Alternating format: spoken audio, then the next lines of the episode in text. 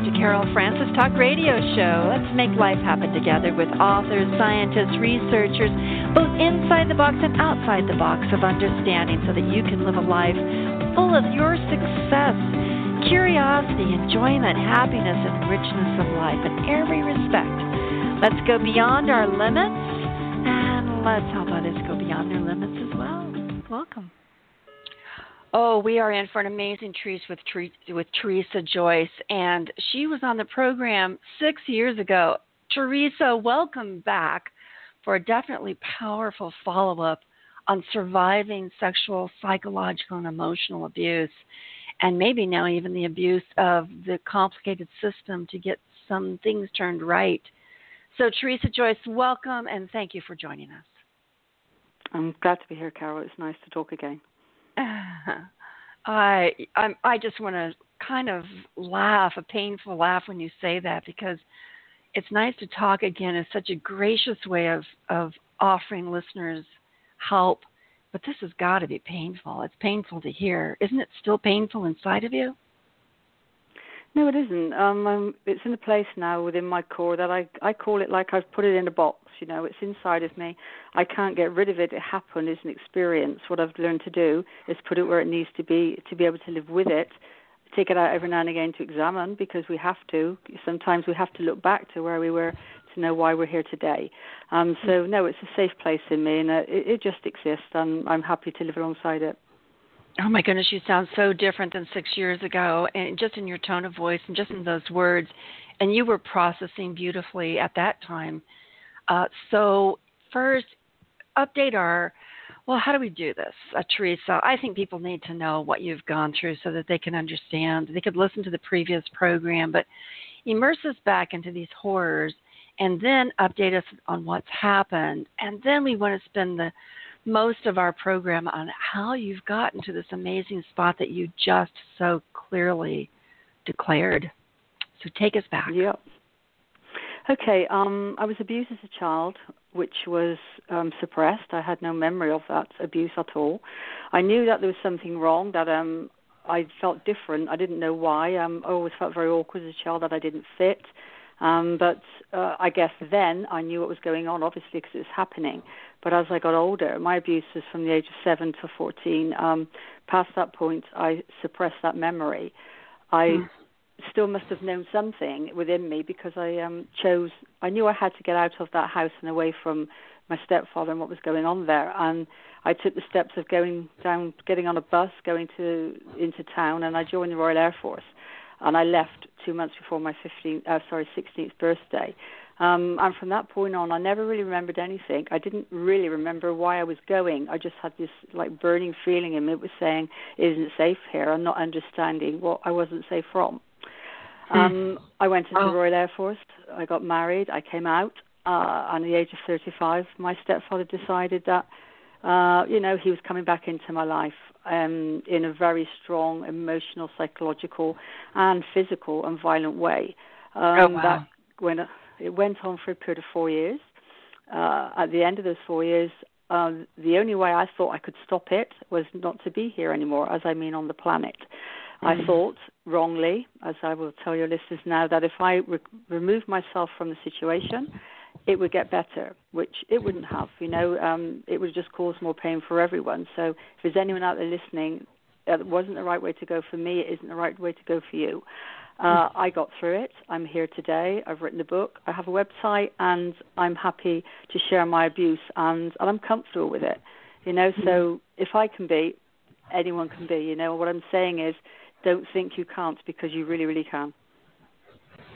I know that reading your book and talking to you last time, the convoluted, aggressive, threatening, uh, sinister fashion in which your stepfather tried to abuse you as an adult uh, was just just so scary to to hear about. And at that time, you were going underground and yet and using a pen name. Uh, what's happened since that time uh, in those in these last six years? Um, I got to a point in my life in my own recovery where I was so comfortable with what happened to me. Uh, I felt I was able to address my stepfather, i.e., let him know that he may have taken my power. I'm taking it back. Now, I'd, I'd done that within myself, but it wasn't obvious to him. And it took me a few years to get there. But one day, um, I was just walking down the street, and I thought, you know, I'm doing this. I'm I'm safe to do this. I wasn't sure I was beforehand whether I could cope with him knowing um, that I was taking back my own power. You know, even though I had uh, with people around me in my own close unit, I needed him to know. And I guess that's something I needed to do. So uh, you know, I I actually picked up the phone and rang him. I had his number from many years ago, and I didn't even know if it would still be the right one. But he answered, and um, he tried to say hi, how are you? And you know, like we were best buddies. And I just said to him, look, it, it stops. You know, it stops now. Um, I know he was aware of my book, and uh, he sort of said to me, I don't know what you're talking about. I said, that's fine. You don't need to admit anything but you're going to mm. be hmm. uncomfortable for a few months, the same as I've been all of my life. You're going to have some bit of uncomfortable movement happening around you. I then came off the phone and I rang the police. Um, I set up a meeting. I, I had to do a two-hour video um, recording, which was quite hard, you know, emotionally, hmm. because you have to explain in such graphic details, you know, in case it goes to court. I never really thought it would because it was so long ago. Um, I just wanted him to know how it felt you know that somebody else knew, and I wasn't afraid anymore. He had to. He's living in Germany now, so he had to come back to the UK twice to be interviewed by police. Um, hmm. It was very uncomfortable. The CID, CID officers that spoke to me said they knew he was lying, but he was the arrogant man I always remember him being. Um, and but it was enough. Hmm. They came back to me and said the cross, um, the Crown Prosecution Service in the UK felt they weren't 100% sure they would get a conviction. But I wasn't wow. looking for that, so it wasn't it wasn't a horror. You know, I wasn't horrified with it. Um, I just thought, you know, you know, that's all I needed to do. Um, um, yeah, and that closed another door for me. It was literally like I was healing. I'm always going towards recovery every day. Um, but that was a huge door for me to shut, really, and say, you know, you're really done. That you know, everybody now knows. So you did not go to court then? No, we didn't go to court. They did, they said they didn't have enough evidence. It was um, historic, uh, you know. And the the problem with the Crown Prosecution Service in the UK, they have to be 99% sure they're going to get a, a conviction because of the funds that are applied into, um, you know, taking this guy to, to court. Really, um, I was told by all the officers I saw that they totally believed me. There was supporting evidence. Um, they actually extended his bail for another six months to try and find further evidence, but it was so far back. Um, you know, there were people around that knew of it that aren't anymore. My mother had passed away, um, and there were some people within the family that were questioned, but they refused to, to acknowledge it happened. So you know, which I I totally expected that too. You know, because I, the door was closed on me by them many years ago when this was happening as an adult. You know, they didn't want to believe. Uh, they wanted you know to, to to, to think that that could not happen, it couldn't be. And I lost a lot of family members during that time because of that situation, you know. But um, you get to a point where they don't matter anymore. You know, I don't need to look for others around me within my family core to support who I am. And uh, okay, he didn't go to court, but he had a very uncomfortable 18 months coming back from Germany to UK and being interviewed. And it, it was just me really saying, you know, I don't really care if you go to prison. I care that you know I've told them. Hmm. I am just kind of like sitting here wishing for you that you would have gotten the day in court and he would have been in prison. He would, you know, have the prolonged suffering. And so I'm obviously really invested in this all being put into this this sense of righteousness. And so you seem to have set that a set that into a peaceful spot inside of you, feeling mm, I don't know, satisfied is the right word, but feeling like okay, that was sufficient for this truth to come out. Have there been uh, moments in your relationships where people are acting like I am, where they're very, very keen on uh, uh, wishing that you had more and they want to push it and so forth and so on. Do they do they get in your way or do they kind of avoid the whole thing? Or what's the combination of reactions from from friends? Friends um have the same thoughts as yourself. You know that this should have mm-hmm. happened that he should have gone to court. Family members didn't want to even those that may have acknowledged it without it being, you know, within the police um, corps and being dealt with, when they were interviewed, they suddenly had, you know, memory loss, um, and they didn't oh, want to be with, involved, or um, they would be involved. They would say what they knew, but they wouldn't go to court. It was, it was all some members were saying that um, you know I was doing what I was doing was hurting my mother's memory, and that um, I was you know making her look a, lesser of a person, which wasn't my intention. Um, but you know people they have their own thoughts and um, conclusions about how they feel, and I really felt that some of them, uh, even though they knew, couldn't deal with the fact that it was it was true. You know, but by saying it out loud, because mm-hmm. they didn't help me then that was sort of my mum's brothers and sisters it was it was a nasty smell really, and I should have you know I should have left the lid on. Um, and a lot of people walked away from any support that they were giving when I actually made that choice to go to the police. But I was expecting it. You know, when you know something's going to happen, and the only person you do it for is yourself, that's all you need. I just needed to do it for me. Yes, he. I, I wish he'd gone to prison too, but he did in a way because I put him in a prison inside of myself.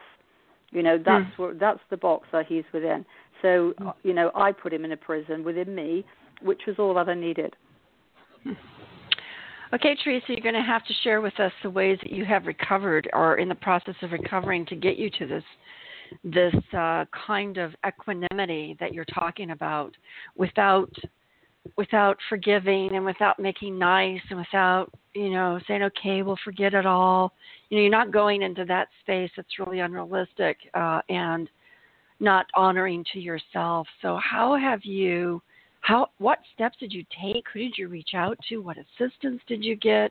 What processing did you work through and um, and how did those that supported you actually support you so that you could create this inner space inside yourself as well? Um, gosh, it took years because as with everything, we go through um, a process at different rates. For every, everybody does that, and I saw yes. many psychologists, psychiatrists, um, you know, home workers, support workers. I saw many, many, and you know, this abuse ended in '94, and and I never really looked. Well, I was seeing people from '94 up until I wrote the book in 2011, and I don't know. I never found someone that could help me, and it, I don't think it was anything to do with themselves. It was to do with me not finding the right person for me, which I always try and put out there. You know, don't be put off by the first person, the twentieth person you see that you don't feel you gel with or can't help you. You have right. to keep going. Mm-hmm. You know, and I met this lady, um, and uh, I, it just happened. It worked. She didn't do anything different. She didn't say any, the words weren't any different that she used. There was just something that went between us that I felt comfortable enough to go in and find, you know, and let go of these secrets that uh, I just felt safe with her to have them, and I hadn't found that before. You know, I'd, mm. I'd sort of gone in a little bit, but I could never really fully go into a place where I could tell her, or tell anyone everything. Hmm. Um, and it happened, and it was a couple of weeks where I think, to be fair, she sat in the room and didn't say much. I was just saying, you know, I was just talking, um, mm-hmm. and it was just like the the floodgates have opened, and um, I'm not even sure some of the words were cohesive or even, you know, running in sentence or making sense, but they were mm-hmm. for me because it was like I was opening Pandora's box, and it was just flooding out, and I had no control in, you know, the way it came out. Mm-hmm. Uh, I saw her for a few weeks and then she said to me, you know, how are you how are you between sessions? And I said, you know, I struggle sometimes. I'd like to be able to talk to you, but I don't feel as though I should or could. Um, and she said, well, okay, when you're not here in a session, write down how you feel. So I did. I started just writing down emotions. Uh, again, didn't really read like there were anything, but they were inside me, so I had to put them down. And without really knowing, I started to form sentences and then paragraphs, and I just felt like my fingers on the keys felt as though I was expunging it from me. It was, you know, I was letting everything out, reading it, and I was actually reading it, believing or thinking it wasn't even my life. I got to that point where I thought I was writing about somebody else. And it was helping me that way. Um, so one day I said, hey, you know, somebody else could, you know, if I feel I'm writing about somebody else, what about all those other somebody else's out there in the world? You know, yes. can you not write it down for them, all of it, um, and use it as uh, as therapy yourself? You know, as I tell the story mm-hmm. as a third eye, really, like I'm there, and the audience or the readers are, are going along this journey with me. So I did. I sat down. It took me eight months to write it, maybe a little bit more, because there were times where I would reach a point in the book that I it was painful, you know, it, and I'd walk mm. away and I couldn't go near, you know, near it again for a couple of weeks. Other times I woke up in the middle of the night and sat down and, you know, pressed the keys for 12 hours. Um, mm-hmm. But you know, she helped me to do that. It was just the smallest thing she said to me. She was telling me, "Get rid of it." You know, mm-hmm. whichever mm-hmm. way possible you can, get rid of it. And mm-hmm. the day I pushed the last full stop um, on the last chapter, I just felt lighter. I I just felt as mm. though something had been huge had been lifted from me. Mm. So this is a form of extraction. I mean, you literally it, it was uh, it was a form of creating a type of cohesiveness around the experiences, creating a sense of clarity, a personal validation that this actually did take place, and a, a, a, a creation of meaningfulness out of it because you wanted to help others, and also a way of kind of extracting it from inside yourself as opposed to allowing it to creep around and own you and spontaneously, you know, disturb your day or night. Uh, it, it, it's powerful that the use of words in both verbally and in written form would have such an impact on you, Joyce. Hmm. Yeah, uh, I sometimes think, you know, I, I wonder how did I get there, but we all we have to remember that we we never leave it. We can't make it go away. You know, it happened to us we have to get to a place where um, we're comfortable to hold it. You know, because mm-hmm. these people say put it down. Well, you can't fully put it down. You never can. You know, and I think it's unrealistic mm-hmm. um, yeah. to think you can. Um, you just have to get to a place where you're comfortable with it being there. Um, and you know, no one can give that to you. It's something you have to find yourself, which is why I say you have to keep looking. You know, never give up hope of finding that right person, that right thought, the right place mm-hmm. you're in. You know, who knows what it can be. Um, but there'll be a right time in your life where you know you say, "I can do this." Um, you know, recovery is a long road, and we never yes, ever come off it. You know, we're, I'm on. My, I'm still on the road to recovery because I'm alive. I'm human. I have thoughts and feelings. You know, that I can't mm-hmm. blank them out. And I do go back sometimes. I sometimes read my book through a few chapters, um, mm-hmm. or I look at my pieces on my website and read them because I feel visiting them allows me to see and others to see that I can visit that now and it not be painful to the point where I can't do it. You know, I'm mm-hmm. comfortable doing it. I can move in and out of those feelings, thoughts, emotions, reading the words, and you know, I don't get disturbed by it whatsoever. I I do it quite often, really, to test myself sometimes. Um, mm-hmm. And yeah, you know, it's a place we can all get to, but we can't let make it go away. It's always going to be there. I have so many questions running through my mind. I'm just going to give you a few. Choose the one that you want. How did the people who help you actually respond? What was what was the the space that they created that actually made it doable for you with them? Would be one of them. Two, how did you find this resilience inside of you to press forward when clearly you wanted to end it at times, or clearly you wanted to escape and and and did perhaps? And how did you create safe harbors of escape. So I could go on and on, but let's, let's start with those. Okay. Um, when you get to a point where there's nowhere else to go, you, you're, down as far as you can go. You know, there's nothing below down. You're, you're on the, the floor. You know, you're, you're floored and you're grounded, and that's where I was at that point when I took my overdose. Um, it was in a in a haze. I was in some type of haze where I everything that was going on around me didn't seem real, you know, but I was involved. Um, and what do you do with that? You know, because there's only you that can do anything with it. So right. it, it's a case of sitting and saying, right, okay, you're here. Where where are you going from here? Because there's no further. You can't go down any further. Do you want to go up? And that's what I had to look for. The fact that I wanted to go up, and it can be the smallest, smallest thing, a morsel that gives you just that little bit of, yeah, maybe I can. Um, and it it can be slow. It can be take weeks. It can take months.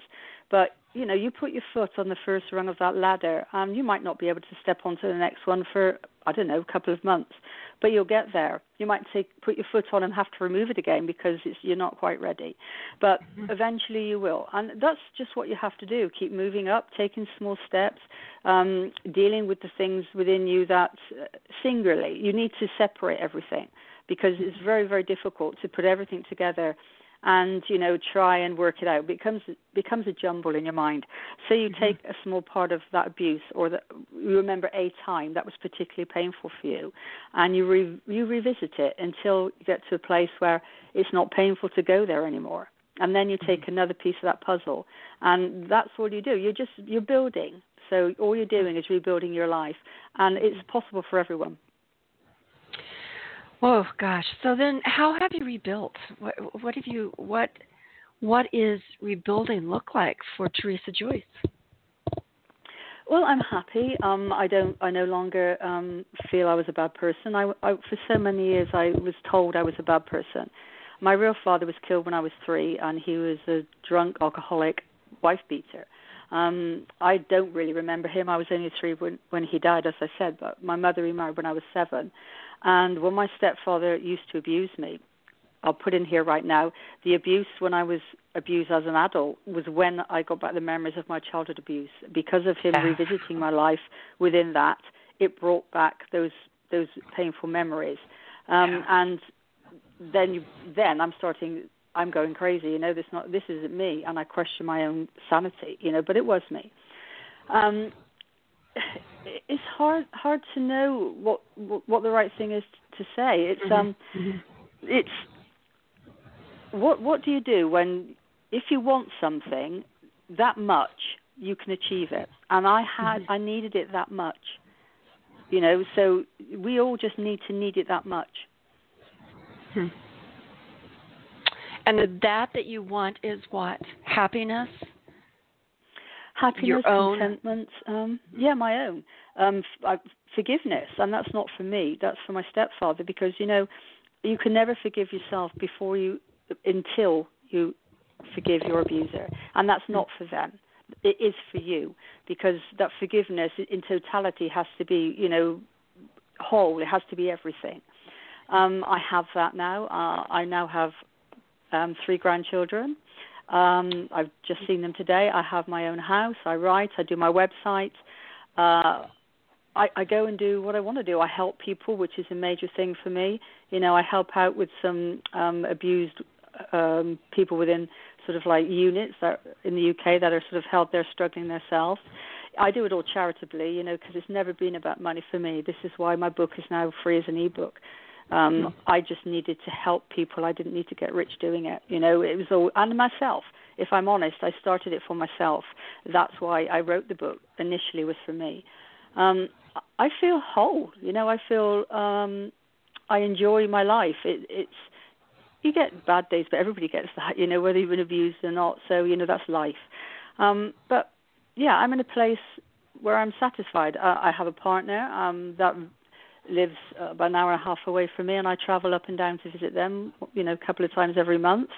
Uh, it, it, I'm in a different place, you know. I, I just feel as though what he took from me, I've, I've taken it back, but I've taken more than he took. I owe more of myself now than he ever took from me because I feel whole. Hmm. Wow. Oh wow. Just that feeling whole and, and all that you just talked about, you're you're you're finding and you're creating happiness, meaningfulness, connection and wholeness inside yourself. It's just I, I appreciate the um, we're gonna have this discussion about forgiveness in a moment, Teresa, but I appreciate that and basically you're saying, look at everybody's gonna have to find their own collection of remedies, their own paths toward recovering and their own methods and a plural of being able to tackle each day at a time. Everybody's going to have to mm-hmm. find their own their own collection of things. There are many things out there, and our program, Path to Recovery After Abuse and Trauma, tries to provide well over a hundred different approaches.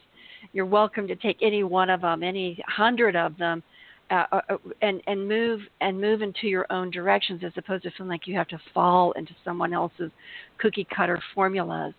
But that takes a lot of um, self determination and self directedness, Teresa, where did you find that inside yourself? I, you keep saying I, just, I got to the bottom and looked up and said I had to be forward looking about what I wanted to create for myself, but where what how did you find her inside you? Because she was always there. I mean, it's a misconception, not always, but sometimes that abusers um they choose their victims because they're quiet or they're um subdued or they're you know easily led in fact, I found with my stepfather absolutely that I was the challenge. I was the one that he had to break. You know, everything he did, everything he had, had to be the best, the fast, you know, the hardest to achieve. Um, and that was me out of my my other siblings. Well, one I've got a brother and a sister, but I was his choice basically because I was who I was. I had spirit. Um, and I think for a lot of people, that's how they're chosen. The trouble is, is after mm. the abuse and during the abuse, you don't find you don't feel that because you you you you can't experience it because you're within sexual abuse so you lose yourself um, but mm-hmm. I know from from myself and through others that I, I talk to that that person's never really gone. You know, they're there because if they mm-hmm. weren't there, you won't you won't be where we are today. I wouldn't have achieved um, going through it if I was a different person. You know, and a lot of people need to understand throughout abuse. You you're strong because you're still here. You know, you're that person that yes, you were abused, but you're still here. You know, you're still here, and being here is important. Um, and I think that's basically what it is. You get to a point where you realize you're there. You know, that child within you suddenly is going, hey, you know, remember me? And they're there always. It's just that you get have to jump over all these hurdles to find them again. Um, mm-hmm. But jump a hundred, jump ten. One day it'll be there. Mm-hmm. One day it will be enough hurdles accomplished. So you're developing a muscle while you're trying to recover. Lots of muscles that are all this this this capacity to fight forward. You're you're also remembering the rebel that existed while you were being abused. You're also remembering yeah, the I'm emotions. Yeah, go ahead. Absolutely. Um, at school, I was a naughty child. Um, mm-hmm. I was rebellious. I didn't listen. I didn't, you know, do what I was told. Um, the teachers just thought I was naughty. I didn't even know why I was doing it. You know, it was obviously because of the abuse that I was um, receiving at home. And people say to me now, well, didn't anybody notice? Didn't a teacher, you know, say to you, well, you know, what's going on here, or ask the question?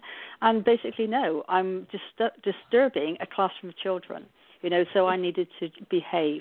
But that rebel within me that fought back, even though I couldn't fight against what was going on at home, I I tried to fight the outside influence, or I, I had to rebel somewhere and I couldn't mm-hmm. at home because I couldn't, you know, I couldn't, I I couldn't tell because I would, I was told I would be put into a home, and you know, my, I would be moved away from my mother, and I'd never see her again. No one would believe me. I mean, losing my father at the age of three is really hard, but you know, when you're told at the age of seven, eight, you're going to lose your mum if you say anything, you know, that's doubly sort of scary, you know, for a child of that age. Oh yes. So. Yes I mean, at home, I had to I had to toe the line to him to keep that equilibrium. I couldn't let her know, and somehow I had to let go of the emotions and the pent up sort of pain and feelings within me. And I chose to do that at school. It wasn't recognised, you know. I, it was recognised as being a, a naughty child, and I guess I was for all intents and purposes. But I had to find somewhere to, for an out to let go.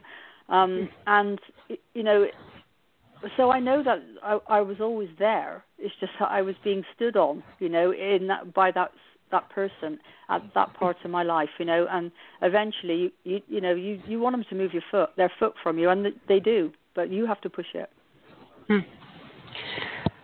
Okay, so then the experience of me of you is that you were astute enough to know where you could or couldn't rebel you were shouting out loud messages, and I don't know if you felt the hope that someone at school might be able to attend to the actual needs behind your rebellion. But you at least were you understood on some level you need to cathartic the horribleness that was going on and express some sort of power somewhere, and then you had this astute capacity to um, appear to be submissive and cooperative or under the radar.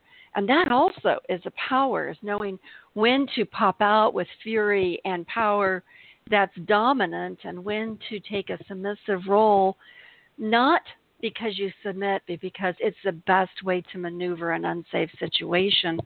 These are skills. These are incredibly intense skills and wisdoms that you somehow have activated or reinvigorated to help you through this? Yeah, um, the strange thing is, you know, when I'm talking to you and telling you this about my childhood, as an adult, I never, until I was re, you know, put into that position once again of abuse, I didn't even remember all of this. I remember that I was a bit naughty at school, but I never really understood why I'd been like that. I just thought I was a bad girl because he told me that, you know. And it's only when the abuse for the four-year period when I was an adult that things kept coming back to me, you know, and then I understood why I behaved that way and what I was trying to do. I've always had a great yes. power of knowing my mind, you know. I mean, I was the child that went to school that learned a lesson. The teacher would say, "You need to study." I'd say, "No, I don't want to," but I'd pass the exam. Um, mm. I was just sort of lucky that where I retained information, and I think I retained that person inside of me at that time in the same manner. Um, I sometimes look at it and think, how would you do that? You were now seven, eight, whatever when they started, um, and it just must have been the fact that I, I wanted to be on the planet. You know, in a subconscious way, I wanted to be here, and I had to find a way to do that. Um, and so, yeah, I had to learn to, uh, as you said, when was the right and wrong place to to be that rebellious child. But it's those things are some of those things I didn't I don't remember at the time. I know now from forethought of of you know it being re, re-envisaged and, and saw again through sort of new, my new eyes that I understand why I was doing that. Um, but as no, did anyone help me? No, not really. Um, I know one day I made one of the um, teachers cry, and I was so upset because I made her cry. But I, you know, I I draw a deer, um, a, you know, a really nice picture of a deer, and it, I remember during that time of drawing this that I felt a real softness. Some something inside mm. me felt soft that I I'd never really felt. And mm. I showed it I showed it to her and because she liked it I ripped it up. And oh. you know and it was like you know and she cried and I was so upset that she cried but then I thought why did I rip it up? You know, it was like mm. there's nothing good about me. How can that be good? You know, I had to destroy the one thing that was I was being told in life that I did well or was mm. good. I didn't I didn't want to see it. You know, I had to stay within that tumbleweed of I'm not. You know, I'm not good. Um, and it doesn't make sense. It, well, it may now, obviously, because I'm an yes. adult and I'm revisiting. But as a child, I wouldn't accept that anything was good that I did. So I had to destroy the one thing I've been told was good. Have you tapped into that deer inside of you now adequately, or do you feel like you're still getting to know the the depth of your beauty, your your gentleness, your goodness, your uh, heart. Yeah, I mean, there's always room, room for you know improvement for all of us. But I think that yeah, um, I know now I'm not a bad person. I for so so long um, I was told I was just like my father, you know, and that was the reason the abuse was happening. I was bad, so bad thing ha- happens to those that are bad. And even in the adult abuse, um, there's a certain amount of grooming when you're abused as a child, and as an adult, oh, yes. when people are looking in at that, they feel, well, you're an adult. Why did you let this happen? I was trying oh, to protect my mother, you know, because she had oh, wow. a very abusive first marriage, and um, as I went through four years of, you know, crazy stuff, my car being, you know, trashed. Uh, uh, he cut his finger off and delivered it to me as an apology. I had oh, phone calls in the middle of the night um you wouldn't believe the things that I went through you know uh, even when he told my husband my husband worked for him and he decided that you know that was fine because he told him we were having a relationship. But even then my husband if if he, we were just having a relationship we seemed okay with that you know. So that's really hard when the the one person you think should be there is suddenly saying well whatever way around it is it's fine you know. And I will say I'm no longer within that marriage. But you know yeah it, it's what is it? It was a bizarre reaction of your husband. Yeah. yeah. I, uh, it, it was actually visiting my mother. Um, when I was working, I used to teach aerobics, and I was at the class, and he'd gone up there with my son to visit. And my mother rang me to say that she thought he was telling my husband, you know, what my husband um wasn't getting the truth. It was my stepfather's rendition of we were having an affair.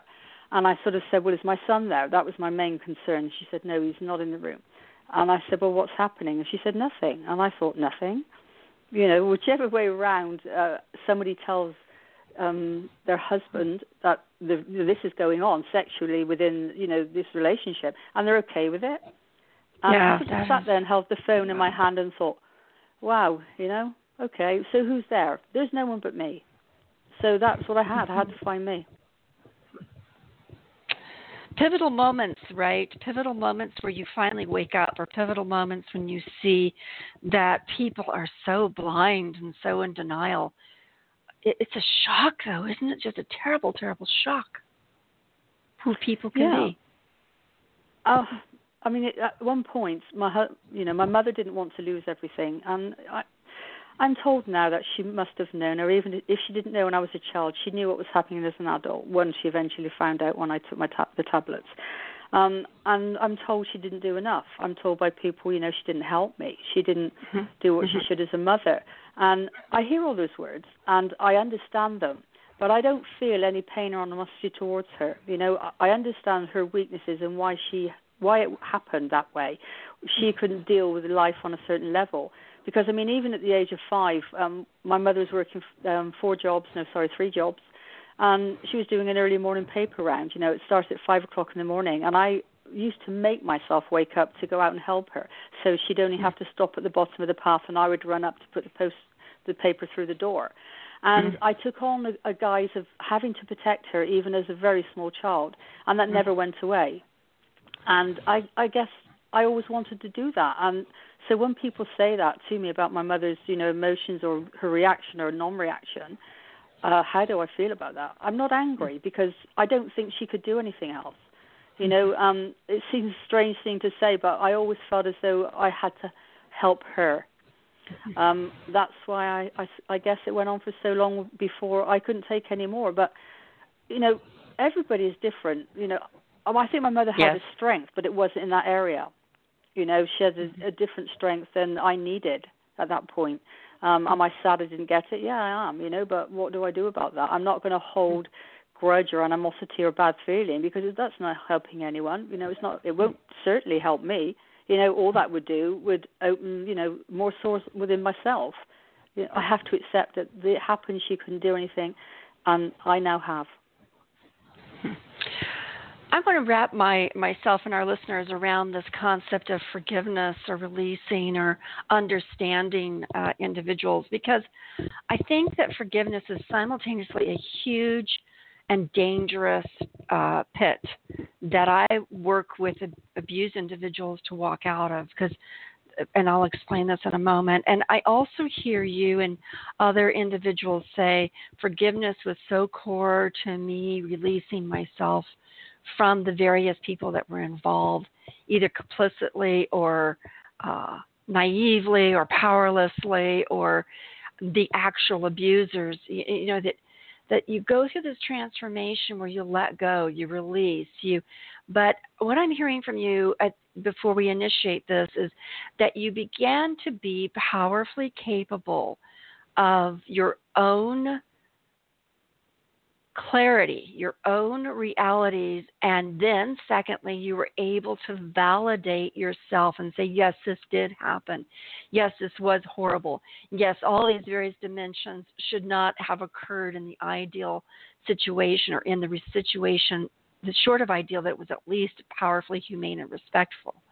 These things should not have happened to you. I find myself feeling deeply moved by that conviction. These things should not happen to other human beings.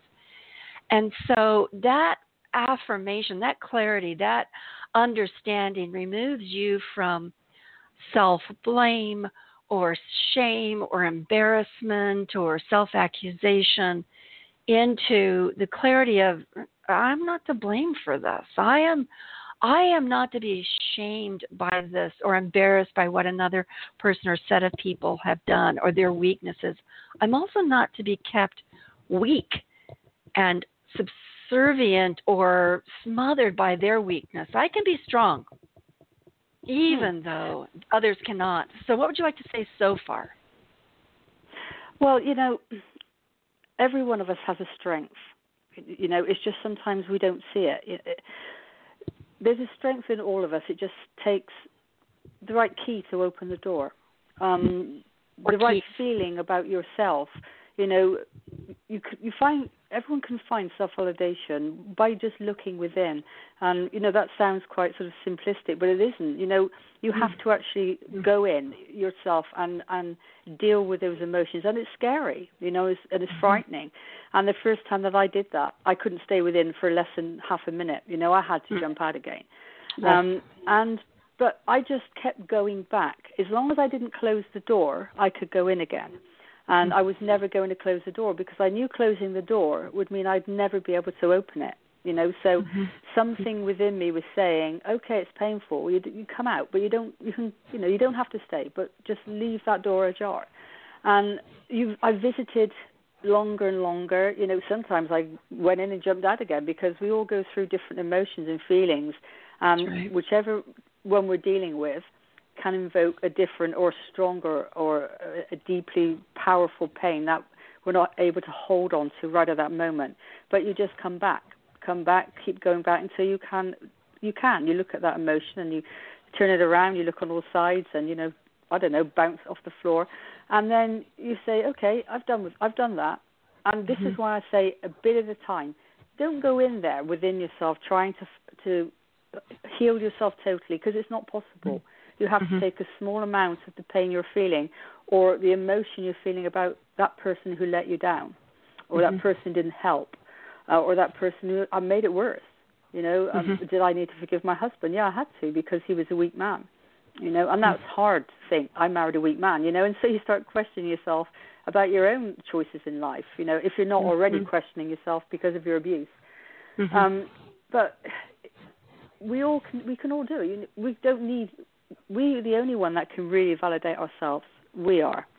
You know, self validation is is not as important as who we feel about and how we feel about ourselves.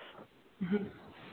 You know, even your statement about your your ex husband is, I think, very significant because, uh, you know, wearing a, marrying a weak man in one sense would feel safer than marrying a dominant and strong and aggressive man. So, on one level, did you choose the safest of options? Relative, relevant to what you had experienced, and then it turned out to not be safe because you didn't have the power to actually change something in the face of the bully uh, in, in that evidenced himself to your husband. How do you feel about that idea that actually you chose someone that was safer? In yeah, respects. I don't think it was a conscious choice, but maybe I mm-hmm. did. You know, um, I guess you fall in love and you don't really know someone until you live with them mm-hmm. totally. True. You know, um, true. and so you've got this person that you grow to know. Um, you never really know them until well, you never really know them ever. You know, you're always yes. learning from somebody else you're with. Um, so maybe I did, but I also knew that I could control that. I could control him mm-hmm. in my own way. I had to have control of my life.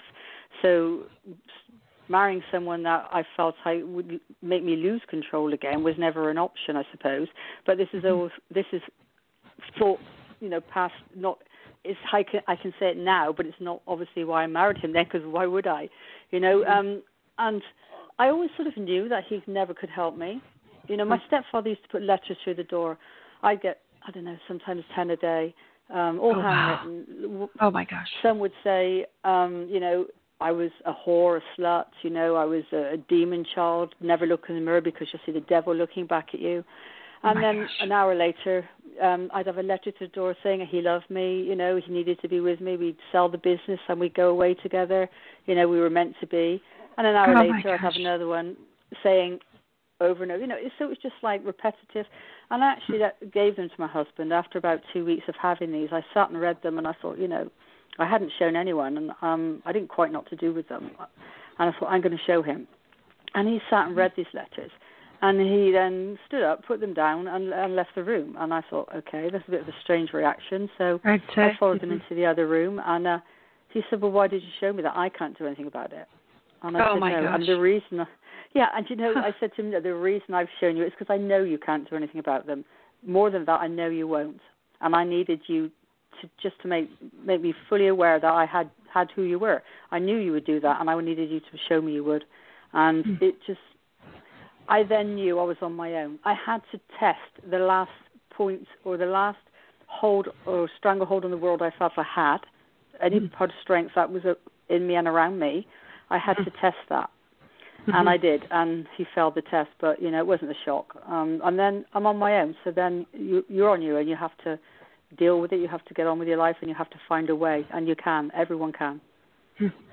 It's almost like you had to say, "Damn, I'm the strongest person in my life.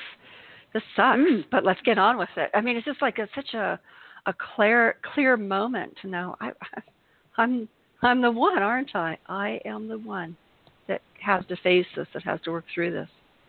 Whew, yeah, it's, it's amazing. You know, so Teresa, I have found that individuals take a really long time to explicate themselves from abusive situations, to actually get themselves out of the actual situation, to escape, is what I call about. People have power as they endure it. And actually, that endurance is uh, those qualities of capability of enduring and maneuvering and twisting through, but that's under the shroud of coexisting and living under the oppression of the abuse. And then they and then they they plan their escape or or they somehow escape or they move themselves out whether it's slow or fast or deliberate and conscious or subtle but they they escape. And maybe that escape in part is a psychological one but definitely a, a physically physically there's got to be some statement to it. Now in the process of all this uh, I found that individuals will go back often because an abuser will say things like, you know, forgive me, I'm so sorry. It's just that I love you so much. I get really jealous, or, you know, I'll try harder. It won't happen again. And then, out of the goodness of this really uh, enduring and long suffering abused victim, they say, okay, I will forgive you. We'll push a reset button, we'll start over again. And that is a horrible moment in my mind when a person will say, I forgive you to a chronic abuser. I'm not talking about a one time where, uh, and I, here we get into really murky waters here, but a chronic abuser to to feel obliged to shift into forgiving someone to me is a highly dangerous obligation. And I think that it's a, a reflection of a suppression in society where we are told, you know, you made your bed, sleep in it, or you mm-hmm. know, pe- you know, people are imperfect, and you just have to kind of endure them and help them out. Or, well, you know, they need your help, rescue them. Or in the Christian mm-hmm. world, the the verses that say a wife should be submissive to a husband and be long suffering and long enduring, and mm-hmm. you know, have faith and trust this whole arena of forgiveness to me is highly, highly dangerous. And I think it's also dangerous for people who are moving out of their escape and into their recovery because it is uh, really blurred with toxic experiences to forgive. Uh, so can we can we navigate this word differently there's a big difference between releasing there's a big difference between mm. understanding mm. there's a big difference between seeing reality of who these people are and saying okay you know you are who you are i'm not going to change you i'm going to move on i'm not going to hold animosity towards you because i don't want to endure the the toxicity of animosity and revenge but you know what mm-hmm. forgive you mm, no that's an entirely different level Okay, that's my rant, but I want to hear your response. okay. Um, I think when we talk about forgiveness, it's not about the other person. It's not about our abuser. Forgiveness is we forgive them because we need to to forgive ourselves of the involvement. So the word forgive could be anything. It could be let go. It could be you don't matter anymore. It could be you don't affect me anymore. It could be all those things. But the forgiveness, the real forgiveness, is of ourselves. Um, and then uh, you never, once you've done that, you never go back into that situation. I think people that stay within that are those that never really forgive themselves or the part they feel they're playing it because they're told they have a part to play. Like I was told I was a bad child. I was like my father.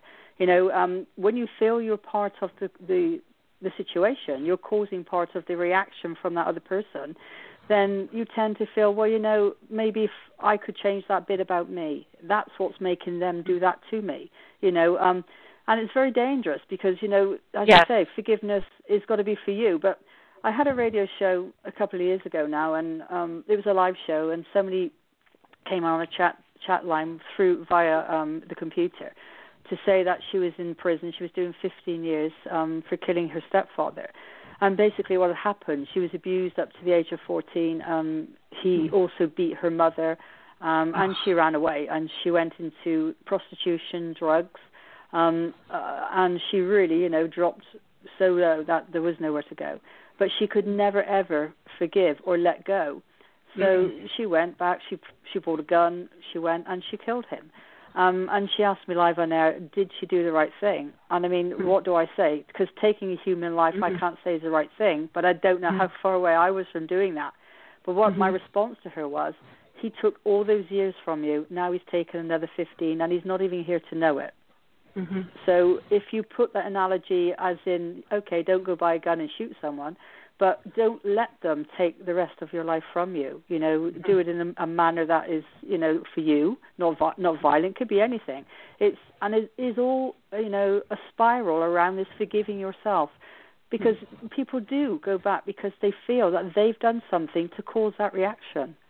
You know, um, and it's when we realize that's not true. You know, we, we really need to look at who we are, remove ourselves from them, put ourselves in a position where mm-hmm. we deal with us and we don't have anything to do with them.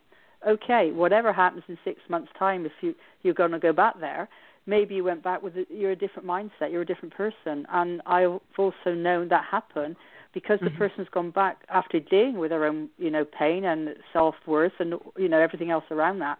They go back into these relationships, and they're different relationships, and they mm-hmm. are that because of what work they've done on themselves. Mm-hmm. You know, it, it's true. I see people heal themselves from being abusive. Uh, it's rare, to be quite honest, because of, often the abusiveness is so ingrained in upbringings. It's ingrained in disposition. It's ingrained in narcissism or self righteousness. Mm. You know, it, it's very ingrained, and I do warn individuals often that if they're thinking that this other person is really changed, you have got to make sure that they are tested, tried, and true for years, years. Mm. Absolutely, for, for yeah. contemplating. But it's about you. An awful lot about is you. What have you? What? Who you were then and who you are now you know, I would never go back to into an abusive relationship, but you know, that's retrospect. That's me knowing that mm-hmm. now, and I wouldn't put myself in that position. Um, mm-hmm. But people do, you know. I mean, I get yes. very many calls from abusers, which I've had a couple of radio hosts say to me. They vet the calls before I answer the question, which I always say not to do because I'm quite happy to answer anything. Mm. Um, they've sort of said to me, "Look, we've got someone on the phone, but it's an abuser, but they want to talk to you." And I said, "Fine," you know. Um, mm what you want to talk to them? I said, well, in some small, small, small way, they're ringing, they're listening. It's not a show mm-hmm. to big up abusers. It's about abusive and, and abuse and abusing mm-hmm. others. So the fact they've picked up the phone and it's never been confrontational. You know, they've said stuff to me like, um, you know, well, I was abused. Well, you know, there was always a reason for their behaviour. And I do hmm. say, you know, quite strongly that there is no reason for that behaviour. But a small part of me thinks they're listening. They've made, you know, they picked the phone up. Is that some small movement away from what they're actually putting others through? I guess it's a big difference between having the grace and the the space to be able to help anybody who reaches out for authentic assistance and uh, feeling like you once again might be looped into a manipulative trap of a con artist or gaslighting mm. or a, a, a, an allure, which is also part of the grooming of an abused individual. So uh, it, there's a big difference between being able to sense when someone is authentic and when someone is um, manipulative but even when they're authentic, and you know, they have patterns that are deeply ingrained and have to be deeply worked through. I, I just mm-hmm. caution individuals to we we have a culture of wanting to um, give people the benefit of the doubt, of being long suffering, of being long enduring, of of of of compassion and kindness. I love those qualities of our of different subcultures and cultures and human beings and even in myself.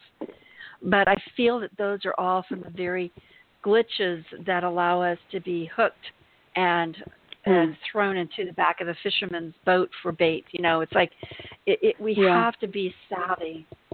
What are your thoughts? Absolutely. Um, I don't. Well, I don't think you, you know, if you if you abuse, I think you will always abuse. In what manner can alter.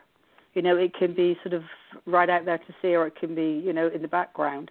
Um, mm-hmm. I think if you have that part of your being, then it's like every other part of your being. It's there. You know, the same as um, our pain is there. Um, mm-hmm. We have to know and be really sure that that person it has altered. And as you say, most can't.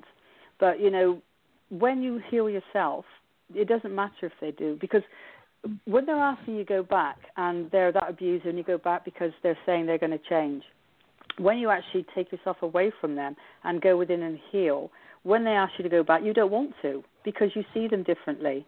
So mm-hmm. what I'm saying is, is once you deal with yourself, everything within you, and you you strive towards recovery, it doesn't matter how many times they ask you to go back, you won't want to go because you see who they are and what they are, and you know that you're better than that. So your definition of forgiveness is not to press the restart button and start over again. Your definition of forgiveness is not that you forget and let them off the hook and say, "Okay, no worries, no punishment, no, no, you, you, you don't deserve any of the outcome of your of your situation." You're not suggesting that that's what forgiveness is. Um, it, it's it, you're suggesting that forgiveness is that release, that letting it go, yeah. remaining savvy. Mm-hmm. Mm-hmm. Then you're also the other side of the forgiveness is uh, forgiving yourself, and I I actually find this complicated and odd as well. And you are a perfect person to talk about it because while you may have felt that you were bad and felt that you were guilty uh, of doing things that aggravated the situation, the truth is, oh gosh, I'm not sure I can say the word truth, but the truth is you were not bad. You were not guilty. You were responding and coping and trying to express your empowerment and trying to flee and gain clarity. You were not the bad person that aggravated this person into being abusive. So to forgive oneself implies that you were guilty, in my mind. Well, it does. Or perhaps, yeah, it, no more. It, it can, I guess, be, be thought, you know, in that way. But I mean, I used to avoid mirrors because I didn't walk. I ducked my head so I couldn't see my reflection. You know, ah. um, because I really thought I was evil, you know, and that was this bad person within. And the first thing I ever did to start my one of my first one thing that I started with, is I made myself look in the mirror you know, and mm. it was the hardest thing in the world. But I had, I looked and I looked and I looked at my eyes, my nose, I looked at my face. I was, you're not the devil, you're not evil, you know, this is you, you're just a person. Right. And right. it was recognition that I was a person, you know, mm-hmm. f- mirrored to me, that mm. um, started the process. What I'm looking at me, I'm not what he says. Now I need to look further. I look mm. inside mm. myself and find, you know, because I'm not bad you know, understanding that right. even if I was bad, the one thing I always felt, even if I was bad, I'm a child. You know, yes. what do I do? Yes. You're an adult. Yeah. You know, so um, are you good or bad really doesn't matter. You know, it's an it's a child, it's an adult, it's it's, it's sexual abuse. But you know, that one thing for me, that was that one thing. I can look in the mirror and I don't see evil looking back at me, and I did for so mm. long. When did you learn to love yourself, whatever the word love yourself means, or respect yourself, or um, how how have you shifted, like you talked about forgiveness or guilt or culpability, or and then shifting into no, it's not me. That's not reality. That's not that's not clarity. That's the that is the shroud of dishonesty by the abuser. And then you shift into do you say, Hi, Teresa. I love you. I appreciate you. I respect you. I, I admire you. I, I have uh, this this sense of of glad you're my partner. Yeah. What's that shift like? Mm-hmm. Uh, I think first of all, it it starts with other people telling you that, and you struggle with believing, um, mm-hmm. and then you know you start to sort of think about these side issues away from them, you know, and sort of dissect it yourself. And sort of say, good, bad, what is good, bad? You know, um, what did I do? And I think it's a process of, you know, dissecting what that you've been told that you say, well, hang on a minute, no, I'm not that. You know, um, I didn't do what they said I did. They cannot compare me with my father. I didn't hit anyone. I didn't, you know, beat my mother or partner or my sibling. Um, and you need to mirror who you are, and by doing so, you mirror back the right image because the image that's put there before is by somebody else. So you look for you, and that's mm-hmm. in any way you can. You look for you because you're there. You know, you were born, you're a child. You didn't, you know, you're you're an innocent. Mm-hmm. So you were turned into this, you know, hurt, scared, whatever you are, um, child by the, the actions of somebody else. So yes. that child's still in there. So you just go and you say hi. You know, nice to meet you, but can we start again? Um, mm-hmm. I'm going to rebuild my life, and it starts with mm-hmm. healing that child. I had this image of Harry Potter with your beautiful accent. Of course, us Americans naively. I'm sorry. So, but here is the image that an abuser converts uh, their victim into an ugly toad, an ugly frog, and then it behooves mm. the victim to have to learn their own magic to pop themselves back into being the prince and the princess they originally were. And to discover your own magic, it may require borrowing someone else's wand. And that's my metaphor for the day. mm-hmm. That sounds like a good one to me. I thank you so much for spending this time with us and helping us. I do look forward to our next discussion as well because you have a plethora of wisdom and help for people who are, are, are on the road to recovery. Anything you'd like to say to our listeners? They know how to catch your website by looking at uh, teresajoyce.com, T E R E S A J O Y C E.com. Your book is offered three, free through that website. You have a wonderful set of blogs that are so interesting. Uh, do you still do your radio show? Yeah, I do. I'm not doing as many now, but anyone out there that would like to do, I, the more people I reach, you know, the better I like to, you know, it's the best thing for me. I can sort of, I'd talk all day, every day, if it helps somebody else.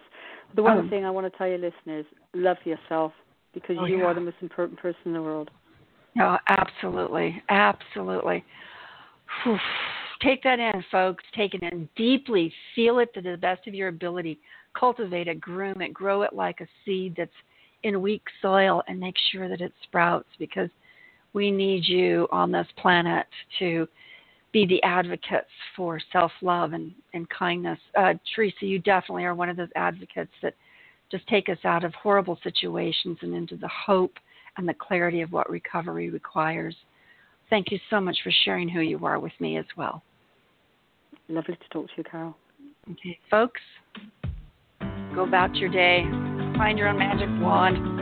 Find your way of turning yourself into the prince or princess you actually are so that you can live a life that's full and free and meaningful and we all work toward recovery. I've Dr. Carol Francis with a wonderful author Teresa Joyce. That's a there's a fine line as her book.